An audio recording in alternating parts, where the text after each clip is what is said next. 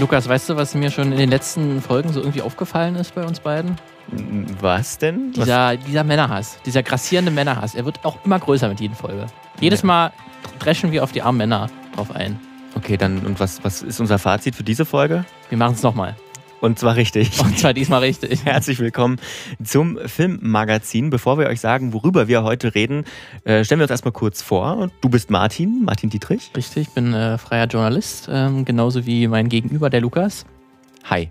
Und wir reden heute über ja, Verkannte Frauen, würde ich sagen, habe ich das mal genannt bei mir intern. Verkannte Frauen. Verkannte Frauen. Frauen im Filmbusiness, die irgendwie ja in der Geschichtsschreibung irgendwie man übersehen hat, die nur so eine Nebennote sind, obwohl sie relativ viel geleistet haben oder sogar sehr viel geleistet haben. Mhm. Aber es so, wie die Geschichtsschreibung das manchmal hat, äh, irgendwie ignoriert wurden aus den verschiedensten Gründen, haben wir äh, jeweils wieder zwei Geschichten mitgebracht. Ähm, Lukas hat eine mitgebracht, ich habe eine mitgebracht von einer Frau, die irgendwie im Filmbusiness aktiv war, die aber irgendwie dann ja verschollen ist. Genau, ich nenne, oder verschollen wurde in verschollen meinem Fall. Wurde, ja. verschollen, ich nenne es, ich habe es genannt, die vergessene Filmpionierin heißt meine Geschichte heute, aber dazu später mehr, denn wir hören erstmal deine Geschichte. Richtig, richtig.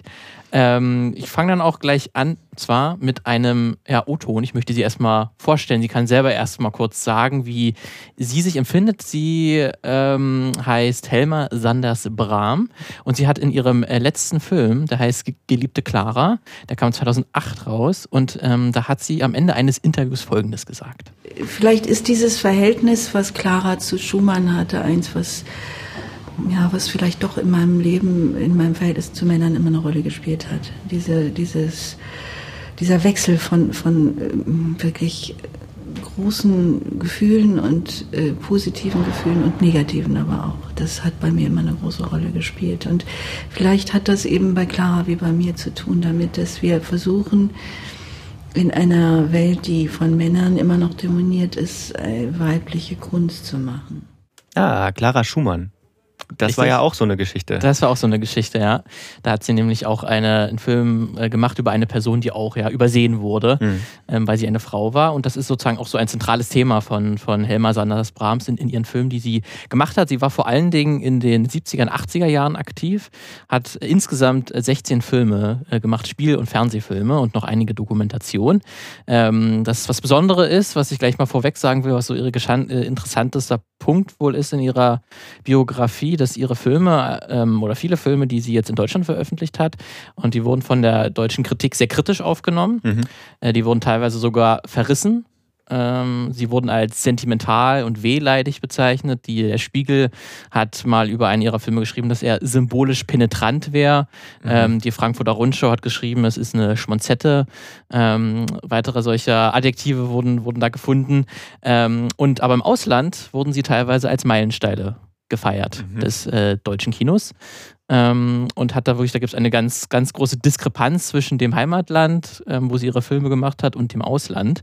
Ja, und ihre Filme wurden dann jetzt, äh, wenn man sich das ihren Wikipedia-Eintrag durchliest, den Frauenfilm zugeordnet.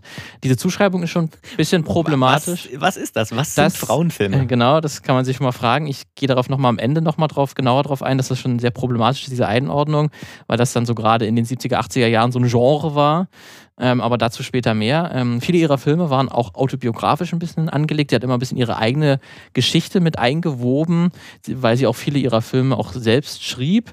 Ähm, sie hat von einer sehr subjektiven Perspektive das Ganze auserzählt, meistens auch sehr schwere Themen ähm, sich vorgenommen. Äh, sie hat aber dann, ihr war es aber auch wichtig, ähm, dass sie sich nicht selber reinschreibt oder so, sondern sie wollte immer dann von diesem sehr subjektiven persönlichen Standpunkt her immer auf das große Ganze trotzdem blicken.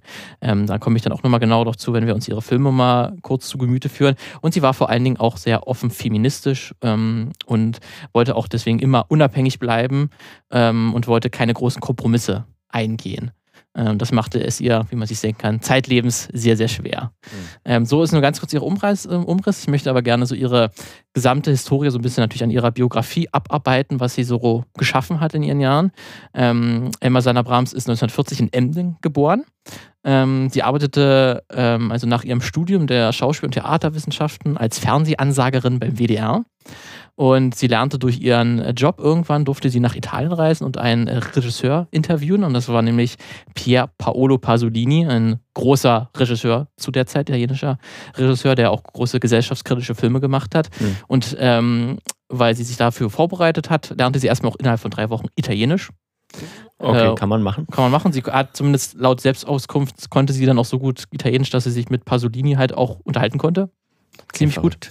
Ähm, also eine Sprach, äh, ein, ein, ein, ein, Talent für Sprachen. Oder Genie. Oder ein Genie sogar. ähm, sie hat dann ihren ersten Tag, beschreibt sie ganz, ganz schön. Ähm, sie besucht dann nämlich den Dreh von Medea, das war der neueste Film von äh, Pasolini. Das war so drei, vier Uhr nachts ist sie da angekommen äh, am Set. Ähm, das war irgendwann äh, auf einem Strand in Rom und sie stand überall ähm, auf, auf einer Düne und hat so hinabgeblickt auf die Szenerie. Und da saßen vier nackte Männer auf Pferden und die haben gewartet, dass, dass der Sonnenaufgang äh, passiert. ähm, und dann äh, hat man so 20, 30 Minuten gewartet und dann äh, wurde Motore geschrien. Das ist italienisch für jetzt beginnt der Dreh, so Shoot äh, im, im Englischen jeweils. Ähm, und dann hat der Dreh halt begonnen. Und das war für sie so ein magischer Moment, diese vier Männer auf, auf Pferden, die okay. da äh, dem Sonnenuntergang entlang reiten und die Kamera das Ganze einfängt. Ähm, und das war dann für sie so der, der Moment, wo sie sagt hat, ich möchte auch unbedingt Filme machen. Mhm. Und sie hat dann dieses Interview auch mit Pasolini gemacht und die haben sie sofort gut verstanden. Ähm, und weil ihr das so gut gefallen hat, hat sie dann entschieden, okay, ich bleibe in Italien. Äh, und sie hat dann dort die italienische Filmbranche kennengelernt, verschiedene Filmemacherinnen äh, und auch das Filmhandwerk an sich. Sie war dann nur noch einmal kurz in Deutschland und hat ihren Verlobungsring zurückgegeben. Sie war nämlich zu der Zeit eigentlich auch verlobt. Gab es eigentlich schon andere Pläne, aber die hat dann gesagt, nö, will ich nicht. Also mit einmal das komplette Leben quasi. Ja. Krass, Wahnsinn. Einmal okay. entschieden, äh, das mache ich jetzt doch nicht mehr, was ja eigentlich geplant war für mich. Ich will Filme machen. ähm, nachdem sie dann mehrere Jahre in Italien war und sozusagen das Ganze kennengelernt hat, ist sie dann nach Deutschland zurückgekehrt ähm, und hat dann unter dem, der Bewegung des neuen deutschen Films äh, Filme gemacht. Also neuer deutscher Film war so in den 70er, 80er Jahren äh, gab es verschiedene Regisseure und Regisseurinnen, die sehr gesellschaftskritische Filme gemacht haben, die sozusagen nicht mehr dieses alte Klischee von den Filmen äh, wieder machen wollten und halt, das waren noch sehr Autorenfilme, das waren meistens dann ja auch selbst geschrieben, alle die, die, die Filmemacherinnen ähm, das war sozusagen, dann kennt, kennt man zum Beispiel Rainer, äh, Rainer Werner Fassbinder, Volker Schlöndorff sind so recht bekannte Namen in dem Zusammenhang, die damals Filme ge gemacht haben.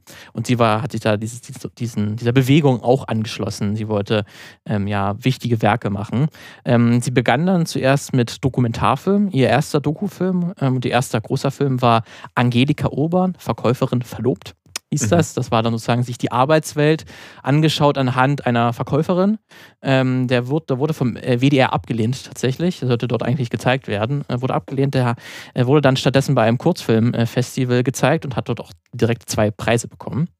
Ähm, also direkt ausgezeichnet geworden. Und daraufhin hat sie ja dann auch mal noch neue Aufträge äh, bekommen. Ich kann mir, ich, Entschuldige, ich kann mir ganz richtig, ich kann mir richtig vorstellen, wie irgendein so alter Sackredakteur beim WDR ja. da sitzt ähm, und sagt, nee, Nee, das, nee, das will keiner sehen. Ja, wie sie Verkäuferin sehen. Ja, genau. Und dann reicht sie das irgendwo ein und gewinnt Preise. Richtig, richtig. Toll. Das ging dann auch so ein bisschen, bisschen so weiter. 1971 kam die industrielle Reservearmee, 1973 die Maschine, auch alles Dokumentarfilme, die sich so die Arbeitswelt genauer angeschaut haben.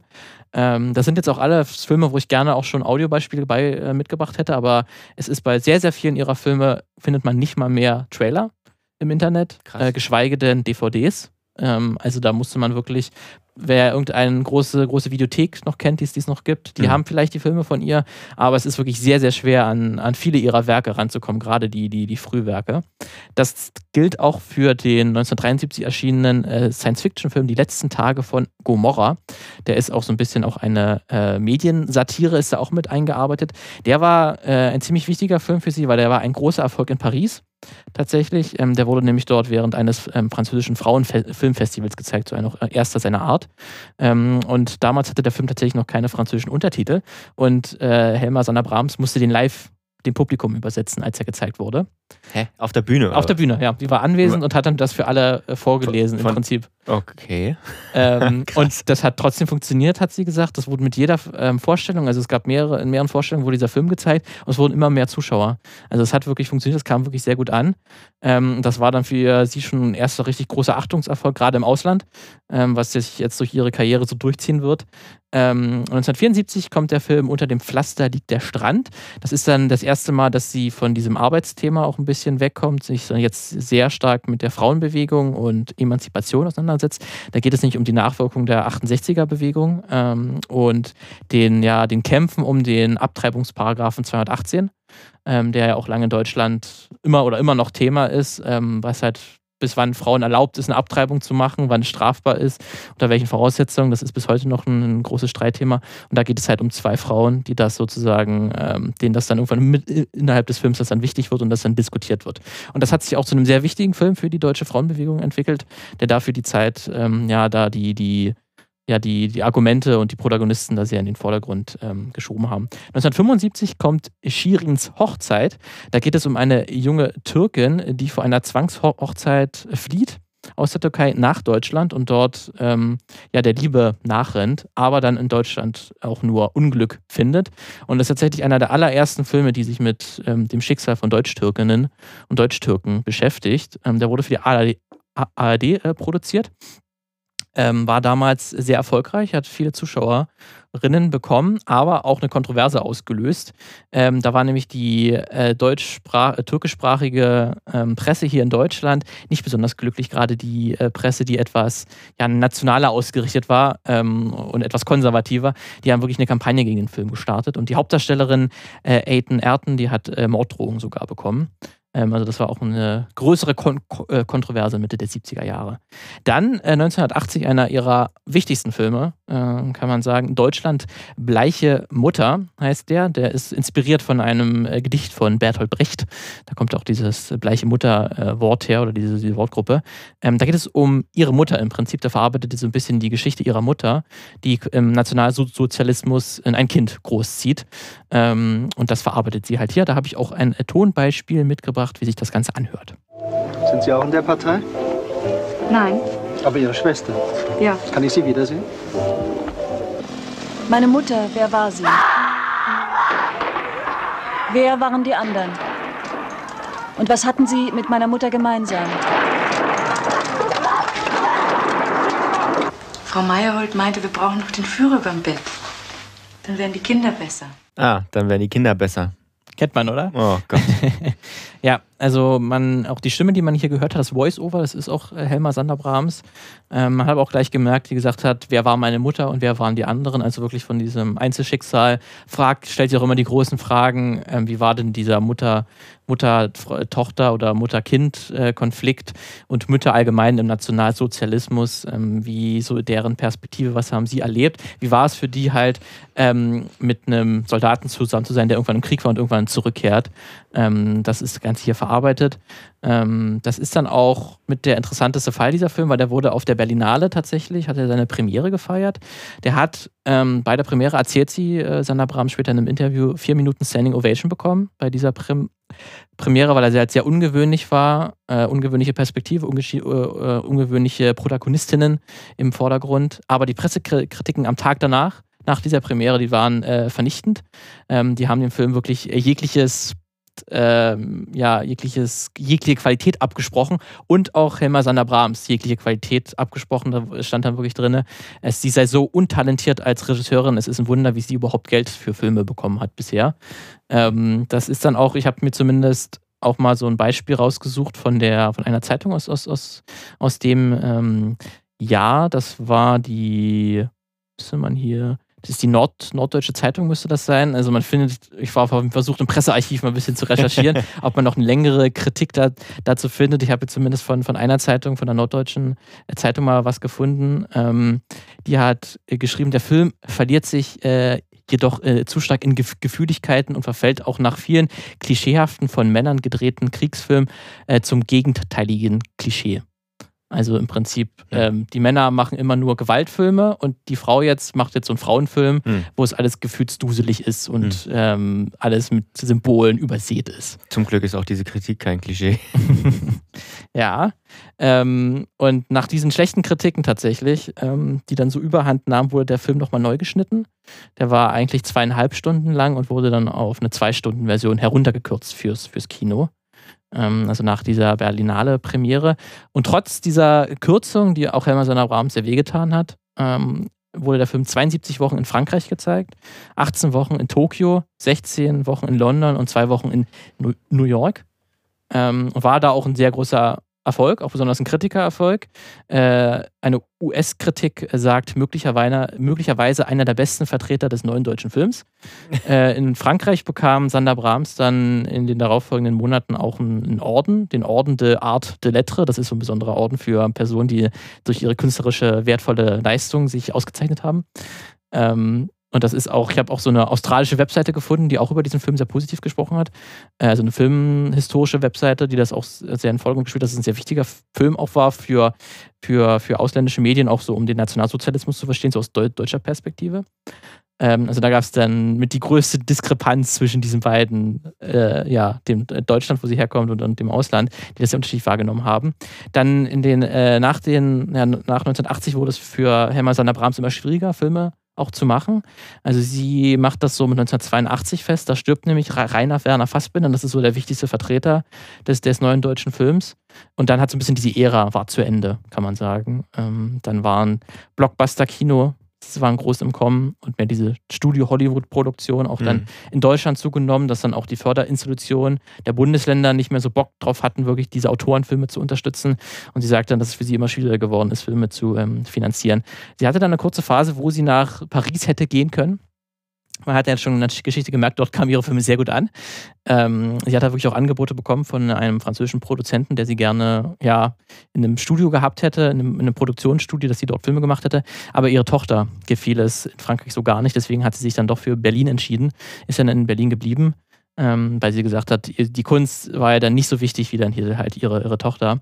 Deswegen hat sie dort auch in Deutschland weiter Filme gemacht, halt unter schwierigen Bedingungen, aber trotzdem noch weiter. Sie hat dann so in den äh, Ende der 80er, Mitte der 90er dann ähm, mehr so die DDR auch dann in den Fokus genommen. Hm. Hatte man mit Filmen wie äh, Manöver oder Apfelbäume zum Beispiel sich damit beschäftigt. Ähm, das war 1992, kam Apfelbäume raus. Äh, und dann war für zwölf Jahre oder für muss mal kurz rechnen, 16 Jahre lang, ähm, kam erstmal gar nichts. Ähm, da musste sie Krass. nämlich so viele Jahre ungefähr für den Film Geliebte Clara kämpfen tatsächlich, äh, bis der finanziert und produziert war. Sie hatte da, wollte dann nämlich erst ähm, Isabel Huppert als Hauptdarstellerin haben. Das hat aber nicht so funktioniert, weil Isabelle Huppert mit dem Produzenten des Films geclasht ist und die dann gesagt hat, nee, ich will das nicht, nicht machen. Deswegen ist es dann Martina Gedeck äh, geworden und da habe ich auch mal einen kurzen U-Ton mitgebracht. In Geliebte Clara geht es ähm, um die Pianistin Clara Schumann, die damals mit Robert Schumann äh, verheiratet war und auch eine große Pianistin wirklich war und dann irgendwann auch Johannes Brahms äh, ins, ins Spiel kommt, der dann sozusagen so ein Liebesdreieck sich daraus bildet. Herren, es ist mir klar, dass Sie eine Frau als Dirigentin nicht gewöhnt sind. Es kann aber kein Dauerzustand werden, dass wir uns einer Frau unterwerfen. Das hat es ja noch nie gegeben und gibt es nirgendwo.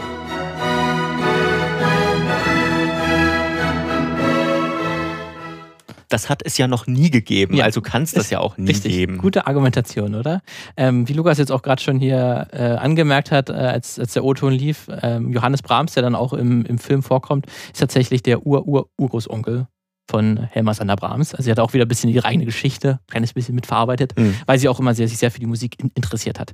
Ähm, ja, sie hat dann auch mal 2012 während eines Interviews äh, gesagt, weil sie hatte dann schon in den 90ern, hat sich bei ihr eine Krebserkrankung äh, ausgebrochen ähm, und sie hat quasi schon gewusst, dass sie wahrscheinlich nicht mehr so lange lebt und sie hat 2012 während eines Interviews gesagt, bevor ich sterbe, würde ich gerne einen letzten Versuch starten, meine Filme aus der Vergessenheit in Deutschland zu retten.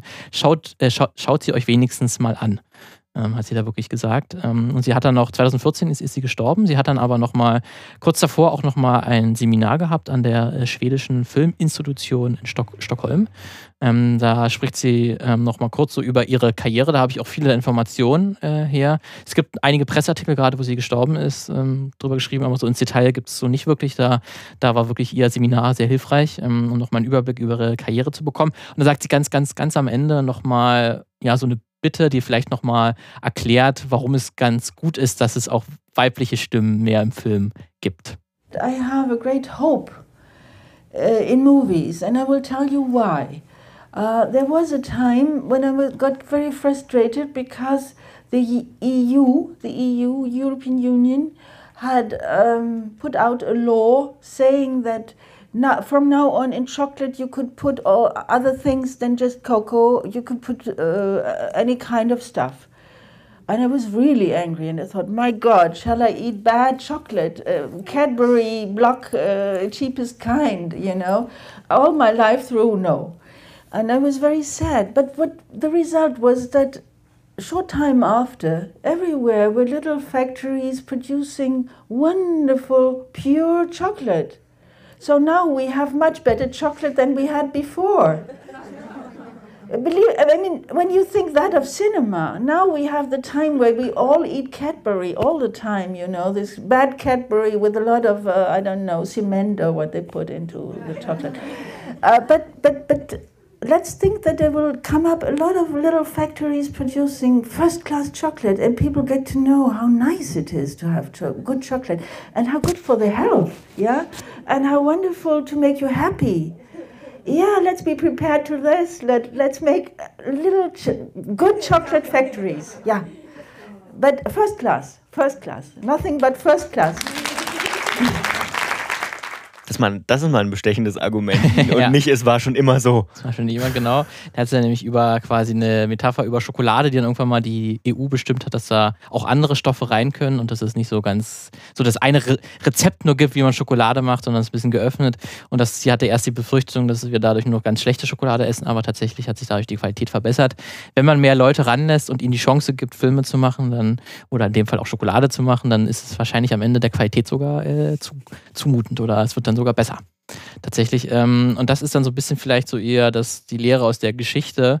Ähm, es ist, wie gesagt, bis auf wenige Filme sehr, sehr schwierig, gerade Trailer zu finden ähm, und dann wirklich, ähm, wirklich die, die DVD ähm, oder so. Den Blu-ray, glaube ich, gibt es gar nicht von, von ihren Filmen. Ähm, und es gibt vielleicht von Deutschland Bleiche Mütter, weil das noch mit der halbwegs erfolgreichste war und gerade durch den Auslandserfolg gibt es dann und geliebte Clara natürlich von 2008, deswegen, äh, weil der der jüngste Film ist, den findet man auch. Aber so alles davor und dazwischen, da wird man sich sehr schwer tun, wie ich auch recherchiert habe. Ähm, das ist wirklich sehr, sehr komisch auch. Und ähm, da wurde ich auch nochmal kurz ähm, auf meinen, wie ich es Anfang gesagt habe, weil ihre Filme wurden den Frauenfilm zugeordnet, dem, dem, dem Genre Frauenfilm. Und da hat mal Jutta Brückner, die ist auch eine äh, Autorin und Filmmacherin, in der Zeit auch gewesen, die auch Helma Sander Brahms sehr gut kannte. Und die hat mal auch in einem Kommentar ähm, für die FAZ auch mal was Schönes geschrieben, was vielleicht ganz gut symbolisiert, diese Problematik, ähm, das so als Frauenfilm zu bezeichnen, ihre Filme. Deswegen ähm, zitiere ich jetzt mal. Das Etikett Frauenfilm, das unseren Film Aufmerksamkeit gesichert hatte, ist für die Betroffenen zu schnell zu einer Zwangsjacke geworden. Wir waren unterschiedlich, wurden aber als monolithische Einheit gesehen. Ein Recht auf eine je eigene künstlerische Biografie, die sich langsam entwickeln konnte, wurde uns nicht zugestanden. Frauenfilm war eine kurze Zeit Mode gewesen und die war jetzt vorbei. Männer konnten tausend Blicke auf die Welt werfen und es waren ihre individuellen und unverwechselbaren. Aber jeder Blick einer Frau wurde sofort zum Weiblichen erklärt und damit war die Neugier auf das, was Frauen noch zu erzählen hatten, auch schon erledigt. Hm. Mann ist halt Mensch sozusagen und ja. Frau ist immer Frau. Ist erstmal nur Frau. Hm. Deswegen ist jetzt auch so ein bisschen, was sie auch gesagt hat, weil sie hat in vielen ähm, Nachrufen ähm, bei, in, in, in Online-Medien und Zeitungen halt gelesen, wo, wo dann über den Tod von Elmar Sender Brahms berichtet wurde, dass sie ja von der deutschen Filmkritik so übersehen wurde und in, in dem Ausland so gefeiert. Das stimmt, aber das zählt eigentlich für die ganze Generation an, an weiblichen Filmemachern zu der Zeit, ähm, zu der Zeit des neuen deutschen Films. Also es gibt noch weitere solcher Vertreter wie Margarete von Trotha, Ulla Stökel, Helga Sander, äh, Monika Treut und Jutta Brückner selbst. Ähm, das sind so alles Namen, die man selbst als Film Connoisseur, würde ich sagen, nicht unbedingt kennt, wahrscheinlich. Nur wenn man sich wirklich mit der Zeit sehr gut auskennt, die irgendwie total so, ähm, ja, verschwunden sind aus den Geschichtsbüchern, aber Namen wie Rainer, äh, Rainer Werner Fassbinder oder Volker Schlöndorff kennt dann irgendwie doch jeder Filmkenner, die eigentlich genau in der gleichen Zeit auch ähnliche Filme gemacht haben. Ähm, und das ist so ein bisschen, da steht jetzt mal die, die Biografie von Helmar Sander-Brahm so ein bisschen stellvertretend, denke ich mal, dafür. Mhm. Es gibt, ähm, das wirst du gleich noch sehen, erschreckend viele Parallelen. mal, wir haben uns Komischerweise, ja, wir kennen ja die Story des jeweils anderen immer nicht vorher. Ähm, es gibt wieder erschreckend viele Parallelen zu der Geschichte, die ich gleich erzählen werde. Aber erstmal kriegt ihr von uns neue Werbung yeah. serviert. Wir haben uns nämlich mal hingesetzt und echt aufwendig mal echt Werbung aufwendig, produziert. Echt richtig, richtig aufwendig. Das Filmmagazin gibt es jetzt nicht nur neuerdings alle zwei Wochen in eurem Podcast-Catcher, sondern uns gibt es auch quasi jeden Tag online präsent auf den folgenden Social-Media-Plattformen. Facebook, at das Filmmagazin. Twitter, at das Unterstrich Filmmagazin. Instagram, at das Unterstrich Filmmagazin. Außerdem empfehlt uns gerne weiter an eure FreundInnen unter das Filmmagazin bei Spotify, Apple Podcasts, Pocket Casts, Feed, podcast.de oder einfach überall. Ihr findet uns auch bei Google. Gut, ich mache jetzt den Lukas-PC wieder aus und wir gehen back to the show. Ja, Wahnsinn. Super. Super. Ähm, es geht weiter mit einer Geschichte ähm, über eine, ich habe sie ja, hatte ich am Anfang schon kurz gesagt, übertitelt mit Die vergessene Filmpionierin. Ähm, denn ich erzähle heute eine Geschichte über die Anfänge des Kinos und mit Anfänge meine ich wirklich die Anfänge. Also zu der Zeit gab es Kinos noch nicht. ähm, wir beginnen im Jahr 1895. Das ist das Jahr, in dem die Gebrüder Lumière in Paris ihren Cinematographen vorstellen. Ich habe mir natürlich wieder ein französisches Thema ausgesucht, weil mein Französisch so gut ist. Ich helfe dir gerne. Ja, was. das wäre sehr nett. Ein kurzer Exkurs vielleicht. Der Cinematograph ist so eine Mischung aus Filmkamera und Projektor gewesen oder gibt es heute, glaube ich, noch ein paar. Ähm, und das war das, das war so das erste Gerät, das tatsächlich praktikabel bewegte Bilder aufnehmen konnte und die auch dann wiedergeben konnte. Ähm, ich sage jetzt bewusst bewegte Bilder und nicht Filme, weil meistens, oder das, was damals meistens produziert wurde, waren halt abgefilmte reelle Dinge. Also ganz kurze Szenen, die einfach aus der Realität abgefilmt wurden, ja. einfach weil es so crazy war, dass man das konnte. Also, also ganz kennt, kennt man dieses Pferd, ne? Dieses. Äh genau, oder halt ähm, dieser einminütige ähm, Film der Lumière selbst, ähm, die Ankunft eines Zuges im Bahnhof mhm. von La Sila, irgendwie ein Bahnhof halt in, in, Frankreich irgendwo. Wo dann die, die Leute auch, weil sie dachten, jetzt kommt der Zug wirklich an, aus den Sitzen gesprungen sind. Sagt man, ist wahrscheinlich eher ein. Aber es so ist eine gute Geschichte. Es ist eine gute Geschichte, aber es ist wahrscheinlich ein Mythos. Ähm, okay. Also, ja, die sollen ganz beeindruckt gewesen sein und vor Angst, weil sie das auf der Leinwand gesehen haben, den Saal verlassen haben und so. Ähm, der Film ist so berühmt, dass aus dem Originalmaterial sogar in diesem Jahr, glaube ich, eine 4K 60 Frames Version gemacht hat, weil man Crazy. tatsächlich von diesen original belichteten ähm, Sachen noch ähm, ja, genug Stoff hatte. Ähm, ja, allgemein ist das so eine Zeit, dieses späte 19. Jahrhundert, ähm, eine Zeit voller wichtiger Männer, die irgendwas Tolles entwickeln. Ne? Klar, äh, äh, Bilder ähm, werden dokumentiert ähm, und sogar die ersten Geschichten werden erzählt, aber da kommen wir dann an einen Punkt, wo ich sagen muss, naja gut, ist es wirklich so? Haben wirklich fast ausschließlich weiße Männer in dem Fall die ersten Geschichten erzählt? Oder neigt die von Männern dominierte Filmgeschichtsschreibung vielleicht dazu, die Frauen, die es gab, sogar im Nachhinein noch aus Geschichtsbüchern zu streichen? Ähm, da sind die Parallelen dann zu deiner Geschichte. Ähm, vielleicht ähm, ein Beispiel, das ich jetzt nennen will, oder die Geschichte, die ich erzählen will, ist ein ganz gutes Beispiel, die nur stellvertretend steht für ganz viele Frauen, von denen man heute nichts mehr weiß. Ähm, und die ist so, so ähm, markant, weil es vielleicht die erste Person war, ähm, die tatsächlich eine Geschichte durch bewegte Bilder erzählt hat. Ähm, und die war kein Mann, sondern eine Frau. Wie geht das denn? Und das äh, passt ja vielleicht in das Ego vieler nicht rein. Ähm, denn wie ich schon gesagt habe, ähm, es gab zu dieser Zeit eher diese kurzen das Meer ist gefilmt worden, Wellen, die irgendwie an den Strand schlagen und ähm, keine Geschichten haben stattgefunden.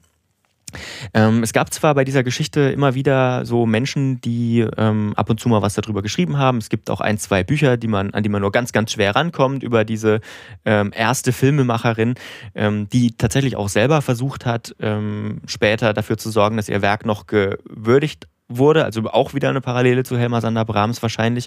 Ähm, das erzähle ich aber alles. Sie hat auch eine Autobiografie geschrieben, die es auch kaum noch zu kaufen gibt tatsächlich. Ähm, es gibt auch immer wieder kleinere Aufsätze oder Bücher. Ähm, aber so richtig in diese große, in Anführungsstrichen offizielle Geschichte des Kinos, die an Filmunis gelehrt wird, hat sie ihre Geschichte eben noch nicht geschafft. Ähm, so richtig wir müssen vielleicht kurz dazu sagen, dass wir das Fenster natürlich Corona-technisch wieder aufhaben. Das heißt, wenn hier Und es ist auch gerade Sommermonate, das heißt, ähm, wir versuchen mal ein bisschen die Wärme rauszusch ja, genau. rauszustecken. Ja. Also lasst euch nicht ablenken. So. Aber zurück zur Geschichte. Ähm, so richtig tiefgründig recherchiert mit vielen neuen Erkenntnissen hat die Geschichte ähm, der Frau um die es gleich geht, ähm, Pamela B. Green, das ist eine Regisseurin, eine amerikanische, und die hat eine Kinodokumentation herausgebracht im letzten Jahr und die heißt Be Natural, The Untold Story of Alice oder Alice Guy, Guy Blaché. So, Elise Guy, nochmal. Elise Guy Blaché. Mein Französisch. Und die möchte ich heute erzählen. Alice Guy Blaché. Ich werde mich bessern. Alice Guy wird 1973 geboren und arbeitet im Jahr 1895, wo wir heute starten, als Sekretärin von Léon Gaumont. Gaumont hat in diesem Jahr ähm, sein Unternehmen gegründet und produzierte und vertrieb fotografische Apparate. Ähm, heute ist Gaumont das älteste noch tätige Filmunternehmen der Welt tatsächlich. Es gab dann auch so ein paar Breaks durch die Weltkriege und so, aber gibt es immer noch Gaumont.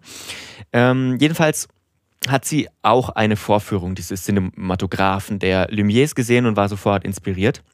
Aber nicht, weil die Filme eben so geil waren, die sie da gesehen hat, sondern wegen der Technik.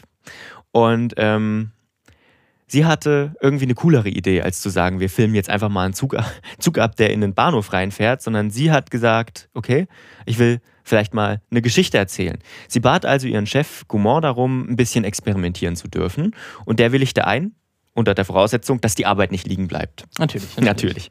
Er hat ja auch noch eine Aufgabe, noch einen Job. Ja, genau.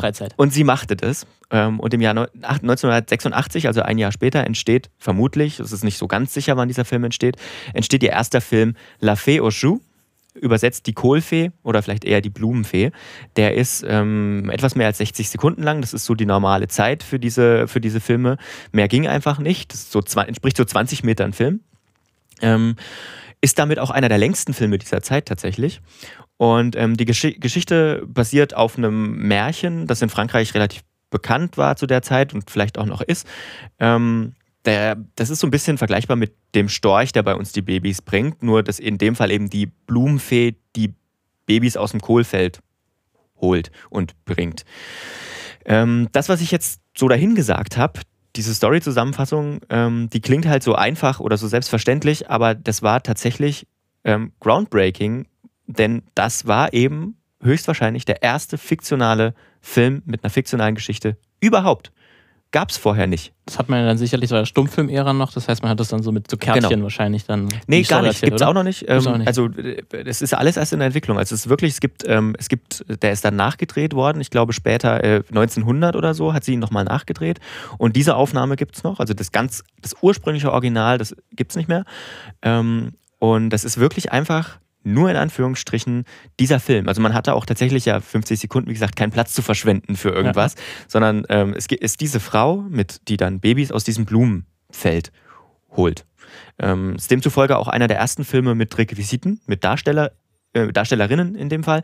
Ähm, die Darstellerinnen waren, oder die Darstellerin waren, war eine Freundin von Alice Guy.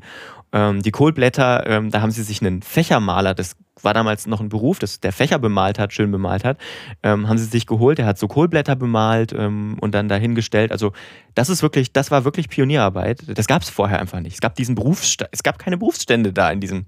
Klar gab es SchauspielerInnen, ne, fürs Theater und so. Aber für Filme? Nee. Gab es überhaupt nicht. War das noch schon mit, hat auch schon mit Schnitt gearbeitet, weißt du das? Also äh, sie, hat auch, werden? sie hat auch selbst geschnitten, genau. Geschnitten, ja. ähm, ähm, das äh, war auch technisch alles andere als gesetzt. Also da war, ähm, das war, das steckte alles komplett in den Kinderschuhen. Da ging mal irgendwie das funktionierte nicht. Man drehte noch selbst an der, an der Kamera, man musste den Fokus noch setzen und es war so ein bisschen, man hat natürlich nicht gesehen, was man gerade macht, ne? logischerweise. War keine Digitalkamera mit dem Display hinten dran, ähm, sondern man musste irgendwie das berechnen und den Fokus richtig setzen. Die, Bele die Beleuchtung spielte eine richtig, äh, wichtige Rolle ähm, und all das ähm, ist nachgewiesen, konnte sie auch. Also sie konnte äh, mit der Technik was anfangen ähm, und das alles im Korsett zu dieser Zeit. Also sie, okay. sie führte Regie im Korsett. Da gibt es auch äh, krasse Aufnahmen, die sind nicht ganz vom Anfang, aber von später dann. Ähm, wo man sieht, wie sie als die erste Regisseurin überhaupt Regie führt. Ähm, das, ist, also, das muss man sich mal so vergegenwärtigen. Also ich finde das total spannend. Ähm, ja, und Mann, Mann mit Doppel-N erkennt das ihr Talent zu dieser Zeit. Also Gaumont äh, macht sie zum Head of Production von Gaumont. Äh, sie wird also Kreativdirektorin. Sie ist also die Person, die entscheidet, welche Filme gezeigt werden und welche Filme produziert werden, um diese Gaumont-Kameras zu vermarkten. Ähm, sie dreht auch äh, selbst in dieser Zeit unglaublich viele Filme, beaufsichtigt die Produktionen von anderen Filmen. Ähm, für so einen einzelnen 50 Sekunden brauchte man natürlich keine zwei Jahre Produktionszeit, so wie man heute für so einen Film braucht. Ähm, ich habe mich, als ich das so alles gelesen habe dazu, ein bisschen und den Film gesehen habe, ein bisschen äh, erinnert gefühlt an diese Anfänge von Webvideo, also so als YouTube groß geworden ist, wo man so Stück für Stück so eine Professionalisierung bemerken konnte, wo man quasi von Jahr auf Jahr auf Jahr auf Jahr immer die Filme ein Stück professioneller werden, sowohl von technischer Seite als auch die, ähm, wie man Geschichten erzählt, wird immer professioneller. Und ähm, sie hat dann tatsächlich häufig äh, Komödien produziert. Sie war eine der ersten Komödienproduzentinnen und ProduzentInnen überhaupt. Ähm, und die funktionieren tatsächlich heute noch. Also die haben für diesen für, diesen, für diese Kinodokumentation tatsächlich ähm, einige von ihren ähm, was gar nicht so leicht war, aus irgendwelchen Archiven, die verschollen waren, ähm, einige äh, Filme wieder zurückgeholt und restauriert. Und ähm, das ist krass, wie gut das heute noch funktioniert. Und ist dann Slapstick-Humor? Äh, ja, ja natürlich. Also man hatte, man hatte halt keinen, äh, man hatte halt keinen Ton, obwohl auch das hat sie gemacht. Also es gab damals schon Soundfilme, also Tonfilm ist zu viel gesagt. Es gab ein Verfahren von Gaumont auch vertrieben, ähm, wo das Chronophonverfahren hieß es, wo man quasi die ähm, SprecherInnen oder, oder jetzt MusikerInnen vorher aufgenommen hat auf, auf Platte, das dann beim Dreh abgespielt hat und dann quasi Lippen, lippensynchron aufgenommen hat. Und dann hat man sozusagen im Vorführraum hat man den Film abgespielt und gleichzeitig die Schallplatte laufen ah, lassen. Und, okay. also, und dafür war sie auch unterwegs in ganz Europa, auch in Berlin mal, und ähm, hat dieses Chronophonverfahren vertrieben und den, den, den, sozusagen den Produktionsfirmen schmackhaft gemacht und verkauft. Das hat sie also auch gemacht. Ähm, während sie dieses Gumor-Verfahren ähm, vorstellt, dieses Chronophon-Verfahren vorstellt, äh, kam sie auch mit ihrem, mit ihrem zukünftigen Mann dann zusammen. Es war ein Brite, Herbert Blaget hieß der. Äh, war wahrscheinlich französische Abstammung oder so. Also über ihn habe ich jetzt nicht recherchiert tatsächlich. Äh, die beiden gingen dann gemeinsam in die USA. Er, arbeitet dort, er arbeitete dort noch für äh, Gaumont. Sie hat sich dann von der, von der Firma getrennt oder die Firma von ihr. Also das ging einfach auseinander. Sie gründete dann in den USA ihr eigenes Studio. Das war 1910. Solex hieß das. Ähm, mit 100.000 Dollar von ihrem eigenen Vermögen, das sie hatte. Ja, und ich habe vorhin vor der Folge ja nochmal mhm. ähm, zwei verschiedene inflationsbereinigte Rechner von der Kaufkraft her drüber laufen lassen. Und ähm, wenn diese Werte stimmen, das kann man natürlich immer historisch nicht so genau sagen, weil man dann eigentlich auch gucken müsste, was sie damit gekauft hat und so weiter. Ähm, aber das entspricht einem inflationsbereinigten Wert heute von 2,7 Millionen Euro. Das ist schon echt heftig. Äh, das genau. ist das ihr eigenes Arbeit durch, durch einen Job, den sie quasi selbst kreiert hat auch. Ja. Und mit kreierter, äh, mitgestaltet, mit, hat mitgestaltet auch, ne? komplett aus, dem, aus dem Nichts ja. äh, geformt hat, so viel Geld dann beiseite gelegt ja. hat. Ja. Interessant zu wissen ähm, ist auch, dass ähm, sie damals dieses Unternehmen Solex äh, in Fort Lee in New Jersey gründete. Das ist das Hollywood der USA, bevor es Hollywood überhaupt gab. Ähm, dort saßen damals die großen Filmstudios, die es schon gab, also Universal, und dort wurden auch die ganzen neuen großen Filmstudios, die es heute mit so nicht mehr gibt, sondern die halt übergegangen sind in andere ähm, Filmstudios und gekauft wurden. Dort sind die gegründet worden in, in Fort Lee. Ähm, mit Solex produzierte Guy über 335 Filme. Ähm, bei, denen, bei, bei 35 bis 50 von denen hat sie auch selber Regie geführt. Ähm, und sie entwickelte, das war auch, ist auch immer ganz wichtig, sie entwickelte in dieser Zeit auch wichtige Filmgestaltungsmittel äh, mit und weiter natürlich. Also ist, befruchtete sich natürlich auch gegenseitig. Wieder so eine Parallele zum Webvideo. Ähm, zum Beispiel war sie auch eine der ersten, die so ein Splitscreen mit eingesetzt hat, wo dann zwei Handlungsstränge parallel auf, auf einem Bildschirm sozusagen an zwei verschiedenen Seiten ähm, erzählt wurden oder auch ähm, Überbelichtungen wurden damals das erste Mal, also Mehrfachbelichtung, dass man eine Sache zweimal belichtet hat und dann sah es so aus, als würde man fliegen zum Beispiel oder so. Auch das hat sie mit als eine der ersten eingesetzt oder erste Special Effects zum Beispiel. Ähm, Solex war eines der modernsten Studios dieser Zeit, also sowohl ähm, vom, von der Machart her, also vom Geschichtenerzählen her, als auch vom Gebäude. Ähm, das war äh, sehr, sehr, sehr modern und in, im großen Studio ähm, hing auch ein Banner mit ihrem Motto und da kommt auch der, der, ähm, das, der Filmtitel her, dieses, dieser amerikanischen Dokumentation, Be Natural hing da. Ähm, das war das, was sie ihren SchauspielerInnen immer gesagt hat. Natürlich sein. Natürlich sein, Be Natural. Sie drehte außerdem den ersten Film mit einer rein afroamerikanischen Besetzung. Das ist fast auch schon wieder eine, eine eigene Geschichte für sich. Ähm, denn ähm, dieser Dreh ähm, sollte eigentlich 50-50 sein, also 50% weiße DarstellerInnen und 50% schwarze DarstellerInnen. Ähm, die Weißen lehnten damals allerdings ab, mit Schwarzen zu ähm, drehen, denn das wäre unter ihrer Würde. Natürlich. Und dann hat Alice Guy Blaché ähm, gesagt, naja, dann machen wir es halt nur mit schwarzen SchauspielerInnen. Mhm. Das war ja noch die Zeit der Rassentrennung. Ja, ist auch eine sehr, inter sehr interessante Geschichte. Und, und um den ähm, Impact mal so ein bisschen zu verdeutlichen, den Alice Guy in dieser Zeit auf die Filmproduktion und die Inhalte hatte. Im Jahr 1916 ähm, startete ein Unternehmen namens Metro Pictures sein Geschäft als Vermarkter, hauptsächlich von Solax-Filmen und ähm, verdiente damit auch viel Geld und wurde damit groß. Und Metro Pictures, erinnert dich das an vielleicht an ein bisschen was?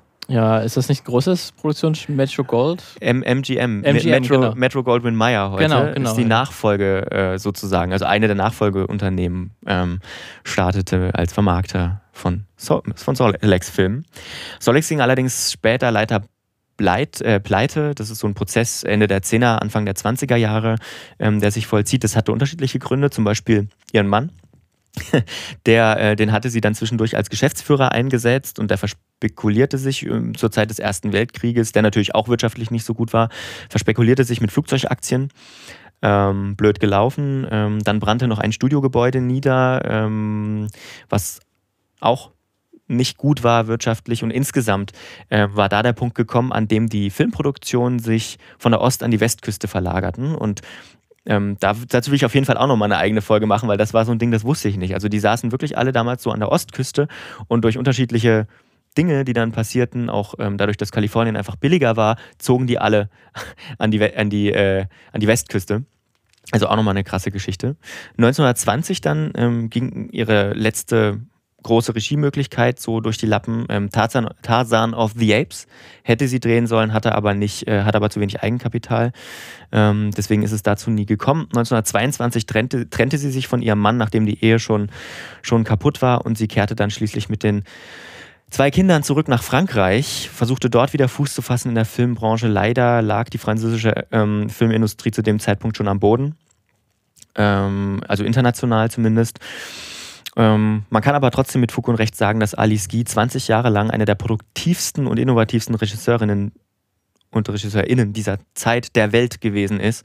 Es sei ja auch noch erwähnt, dass sie bei weitem nicht die einzige Frau war. Also es gibt eine ganze Liste von, von Frauen, die in Vergessenheit geraten sind, die auch zu dieser Zeit angefangen haben, Filme zu machen, die es natürlich nicht einfach hatten aufgrund dieser schon immer männerdominierten Branche und Frauen und Technik, ne? sind wir mal ehrlich so. Ähm, kreativ Arbeit noch dazu. Ja, genau, Wahnsinn. Ähm, Aber weißt du, gibt's ein, hat sie dann während ihres Schaffensseins, wo sie noch dann noch sehr erfolgreich war, auch viele Widerstände erlebt? Dass sie dann irgendwelche Männer nicht mit ihr oder Produktionsstudios, Werbefirmen nicht mit ihr zusammenarbeiten wollten, weil sie eine Frau war? Hm. Also äh, da ist mir jetzt nichts bekannt. Mhm. Das gab es, also einfach meine Einschätzung über diese Zeit ist sicher. Ähm, aber sie hat sich auch ähm, dann irgendwann so ein großes Standing erarbeitet, okay. einfach durch ihre hohe Produktivität. Und unter ihr zum Beispiel ähm, ähm arbeitete dann auch die erste amerikanische Regisseurin überhaupt, die dann angefangen hat. Ähm, und ähm, ja, wie kann es denn eigentlich, also mal Frage an dich, wie, wie kann es denn sein, wo, oder woran kann es denn liegen, dass wir von ihr im Speziellen und von so vielen anderen Frauen aus dieser Anfangszeit äh, der Filme nichts mehr, nichts gehört haben, noch nie irgendwas gehört haben. Das ist echt. Ich mich auch jetzt, während du das äh, erzählt hast, ihre Geschichte, auch gefragt, warum denn auf einmal der Name so unbekannt ist und man andere hm. äh, Regisseure, Männer aus der Zeit schon dann irgendwann mal gehört hat. Ja. Also Martin Scorsese hat ja mit Hugo Cabret über einen auch wichtigen französischen Filmregisseur einen Film gemacht in der Stummfilm-Ära und aus der Anfangszeit, der auch mega produktiv war. Mhm. Aber irgendwie über Frauen gibt es dann sowas nicht. Nee. Das ist ja auch ein Teil der Erinnerungskultur. Warum ja. ist die denn nur immer auf die Männer nur beschränkt? Richtig. Ist Erinnerungskultur ist ein gutes Stichwort. Ja. Äh, das ist auch ein Teil des Problems. Ähm, ich würde fast mal die These aufstellen, dass die Filme von Alice Guy über die Zeit einfach ausgelöscht worden sind von zahlreichen Männern. Ähm, also sowohl im Sinne von physisch ausgelöscht, also ganz vieles einfach nicht mehr ähm, da, als auch einfach nicht beachtet wurde, mutwillig. Ich habe mal so ein paar Beispiele äh, zusammengefasst. Ähm, heute gibt es noch einige Fachmeinungen, Fachmeinungen von Männern, ähm, die sagen, ja, sie war ja gar nicht so wichtig am Ende. Ich meine, sie hat schon ganz okaye Filme produziert, aber Pionierin, naja, ähm, steht ja auch auf keinem Patent ihr Name. Ne? Also man muss ja einen ja, Zettel haben, Zettel wo, wo, das, wo das ja. draufsteht. Ja. Und da geht zum Beispiel auch das Problem schon los. Denn wie, wie, woher weiß man, dass Filme zu dieser Zeit produziert worden sind, äh, worden sind, wenn sie nicht mehr physisch vorliegen zum Beispiel? Und ein ganz großes Problem ist, dadurch, dass es eben, das hatte ich schon kurz erwähnt, dass, dass ähm, man keinen Platz auf diesen Filmrollen zu verschwenden hatte, gab es auch keinen Abspann Minuten lang, wie man das heute kennt. Das heißt, es gab Filmkataloge zu dieser Zeit, die die Unternehmen geführt haben. Und in diesen Filmkatalogen, ähm, da tauchen Filme von ihr oftmals nicht unter ihrem Namen auf. Also da steht dann zum Beispiel mal ihr Assistent als Verantwortlicher für einen Film. Deswegen gibt es auch einen ganz großen Streitpunkt über diesen ersten Film, bei dem es mittlerweile relativ safe nachgewiesen ist, dass sie da Regisseurin war. Ähm, was sie aber später auch sagen musste. Ne? Also sie saß dann da und da stand ihr Assistent, stand da ähm, als, als verantwortliche Regisseur und sie sagte, hä, das, das war mein Assistent zu der Zeit. Ich, das ist meine Freundin, die da als Schauspielerin steht. Ich habe mit diesem Fächermann da geredet, äh, dass, der die, dass der die Kohlköpfe bemalt. Was soll das? Warum steht da, warum steht in dieser Geschichte des Films ähm, tatsächlich nicht ich? Warum steht da nicht ich als Regisseurin? Ja, sogar, sogar in der Erstausgabe äh, Ausgabe von History of Gaumont, ihr ehemaliges Unternehmen, wo sie als Kreativdirektorin gearbeitet hat, wird sie nicht mal erwähnt. ähm, hat sie sich auch furchtbar aufgeregt und ja. hat dem Goumont und seinem Sohn auch später noch ähm, Briefe geschrieben. Die hatten nicht allzu viel Effekt. Äh, Effekt. Sie tauchte dann irgendwie auf als mhm. Sekretärin und als, hm, sie hat da mal was gemacht, so. Aber so richtig ähm, gewürdigt wurde das nicht. Und sie kämpfte dann tatsächlich auch bis an ihr Lebensende ähm, dafür, dass dass sie, ähm, dass sie ja ihre, ihre, Leistung einfach gewürdigt wird. Manchmal ähm, werden sogar, ähm, also in manchen Presseberichten aus den, ich weiß gar nicht mehr wann das war, 30er, 40er Jahren irgendwie, ähm, da werden dann Frauen in die in den 20ern Regie mhm. geführt haben, bei irgendwelchen amerikanischen Produktionen als erste Frauen im Film bezeichnet, wo, wo sie auch da, da saß mit Fassungslosigkeit und gesagt, hä, da, ähm, Bitte? Ja. Also das war dann auch, was Jutta Brückner auch in ihrem Kommentar noch bei der FAZ äh, erzählt hatte. Dadurch, dass solche äh, Leistungen äh, irgendwie in Vergessenheit geraten und man da irgendwie einmal der, der männliche Schwengel einmal drüber geht mhm. über die Geschichte. Ähm, und dass dadurch, als das vergessen, dass das dann immer wieder auch Frauen von vorne irgendwie ein bisschen anfangen. Dass ja. sie sich jedes Mal aufbauen müssen. Jedes Mal sind sie die Ersten irgendwie. Ja. Du gesagt, ja, du bist die erste Mal eine Frau, die so das, das macht, obwohl es eigentlich schon eine Geschichte gibt und die schon was geleistet haben. Mhm. Ähm, und man schon auf, auf eine Geschichte zurückblicken kann, aber dass das einfach ignoriert wird. Ja. Es steht halt nirgendwo, weil immer nur Männer solche Sachen schreiben, die dann irgendwo stehen. Ne? Und ähm, also genauso wie die große Geschichte des Films, Bücher, ne, die rauskamen, herausgegeben von weißen Männern, die wo Frauen oder wo Frauen wie Alice Guy und Alice Guy selbst jetzt in dem Fall auch nur eine Randnotiz sind, ne? Sekretärin von Gaumont halt. Ähm, Alice Guy stirbt im Jahr 1968 ähm, und bis heute habe ich ja schon gesagt, ist, ist ihre Geschichte nicht Teil der offiziellen Filmgeschichte, die an Hochsch also die an vielen Hochschulen gelehrt wird und deswegen ist es so unglaublich wichtig, eben wer Geschichten erzählt, ne? Und dass die, die die Geschichten erzählen, die vielleicht nicht unbedingt nur mit einem Tunnelblick erzählen, das wäre vielleicht auch mal ganz wichtig, ne? Beste Beispiel, du kannst dich 20 Jahre lang aufopfern und geile Filme produzieren und ähm, sie hat auch tatsächlich damals ganz, ganz andere ähm, Blickwinkel eingenommen als ihre männlichen Regisseurkollegen, sag ich mal. Also sie hat Frauen in Hauptrollen besetzt. Sie hat Frauen als starke Charaktere dargestellt. Sie hat äh, Kinder besetzt. Sie war auch eine der ersten äh, RegisseurInnen, die überhaupt Kinder im Film besetzt hat. Ne? Also Pionierin in, in ganz vielen verschiedenen Punkten. Und am Ende stehst du halt als Sekretärin von Goumont irgendwo drin und dein erster Film ja, wird nicht mal, also wird deinem Assistenten zugeschrieben. Super. Deswegen, Geschichte wiederholt sich. Ja, Geschichte wiederholt deswegen, ich will gerne aus der Geschichte raus mit einem Zitat von ihr selbst. Ja. Ähm, das hat sie äh, mal in irgendeiner in einer ähm, Zeitschrift, Filmzeitschrift geschrieben. There's nothing connected with the staging of a motion picture that a woman can cannot do as easily as a man, and there's no reason why she cannot completely master every technicality of the art hat sie in The Moving Picture World 1914 gesagt. Ja, also dass Frauen äh, auch alle technischen Aspekte und alles das können, was Männer können, können Frauen auch. Ja. Ähm, und da haben Männer keinen Vorteil irgendwie, dadurch, dass sie Männer sind, können sie bessere Filme machen. Ja. Genau.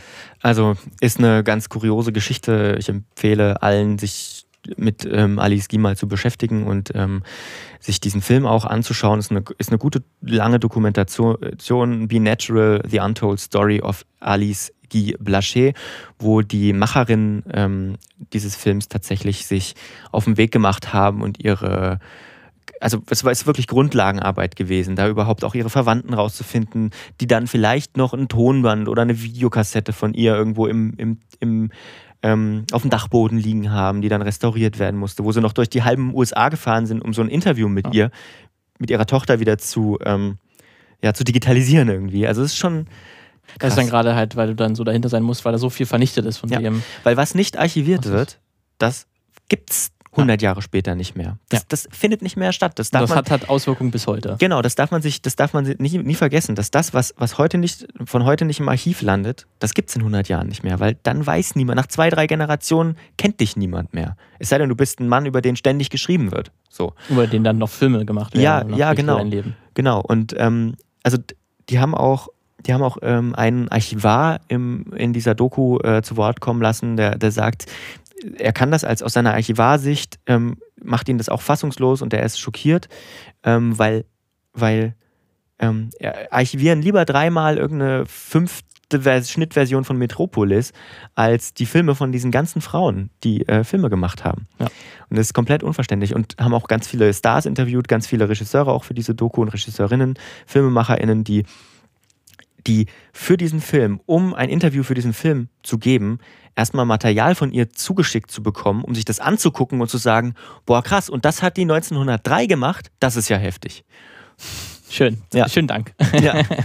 Wahnsinn. Ist vielleicht eine kleine Genugtuung, aber es ist schon dann sehr, sehr traurig, ja. das Ganze, ja. Gut, sind wir am Ende sind wieder. Sind wir am Ende. So, Lukas, du hast jetzt auch dein Französisch ein bisschen verbessert. Ja, ja. ich arbeite dran. Dann ähm, waren, sind wir jetzt am Ende angekommen, haben wir zwei Geschichten gehört über Frauen, die ein bisschen in, oder auf jeden Fall in Vergessenheit geraten sind in der Filmgeschichtsschreibung. Ähm, ja, schaut euch auf jeden Fall die beiden Gesch Geschichten an von den beiden auch nochmal, könnt ihr euch so mal selbst belesen. Wir haben auch wie immer ein paar Links im Artikel sind zu finden, no. ähm, wo man sich noch weiter informieren kann, wo noch mehr Informationen stehen. Gut, dann würde ich sagen, wir sind durch, Lukas. Wir ja. äh, sprechen uns dann in zwei Wochen wieder. Ja. Mit einem neuen Thema, mit, einen, mit neuen Geschichten. Ja. Gucken wir, was wir uns diesmal dann anschauen. Ja, jede Frau, die in Vergessenheit gerät, gerät zu Unrecht in Vergessenheit. Ja. Und meistens wegen Männern. Tschüss. Tschüss. Eine Einfachtonproduktion 2020.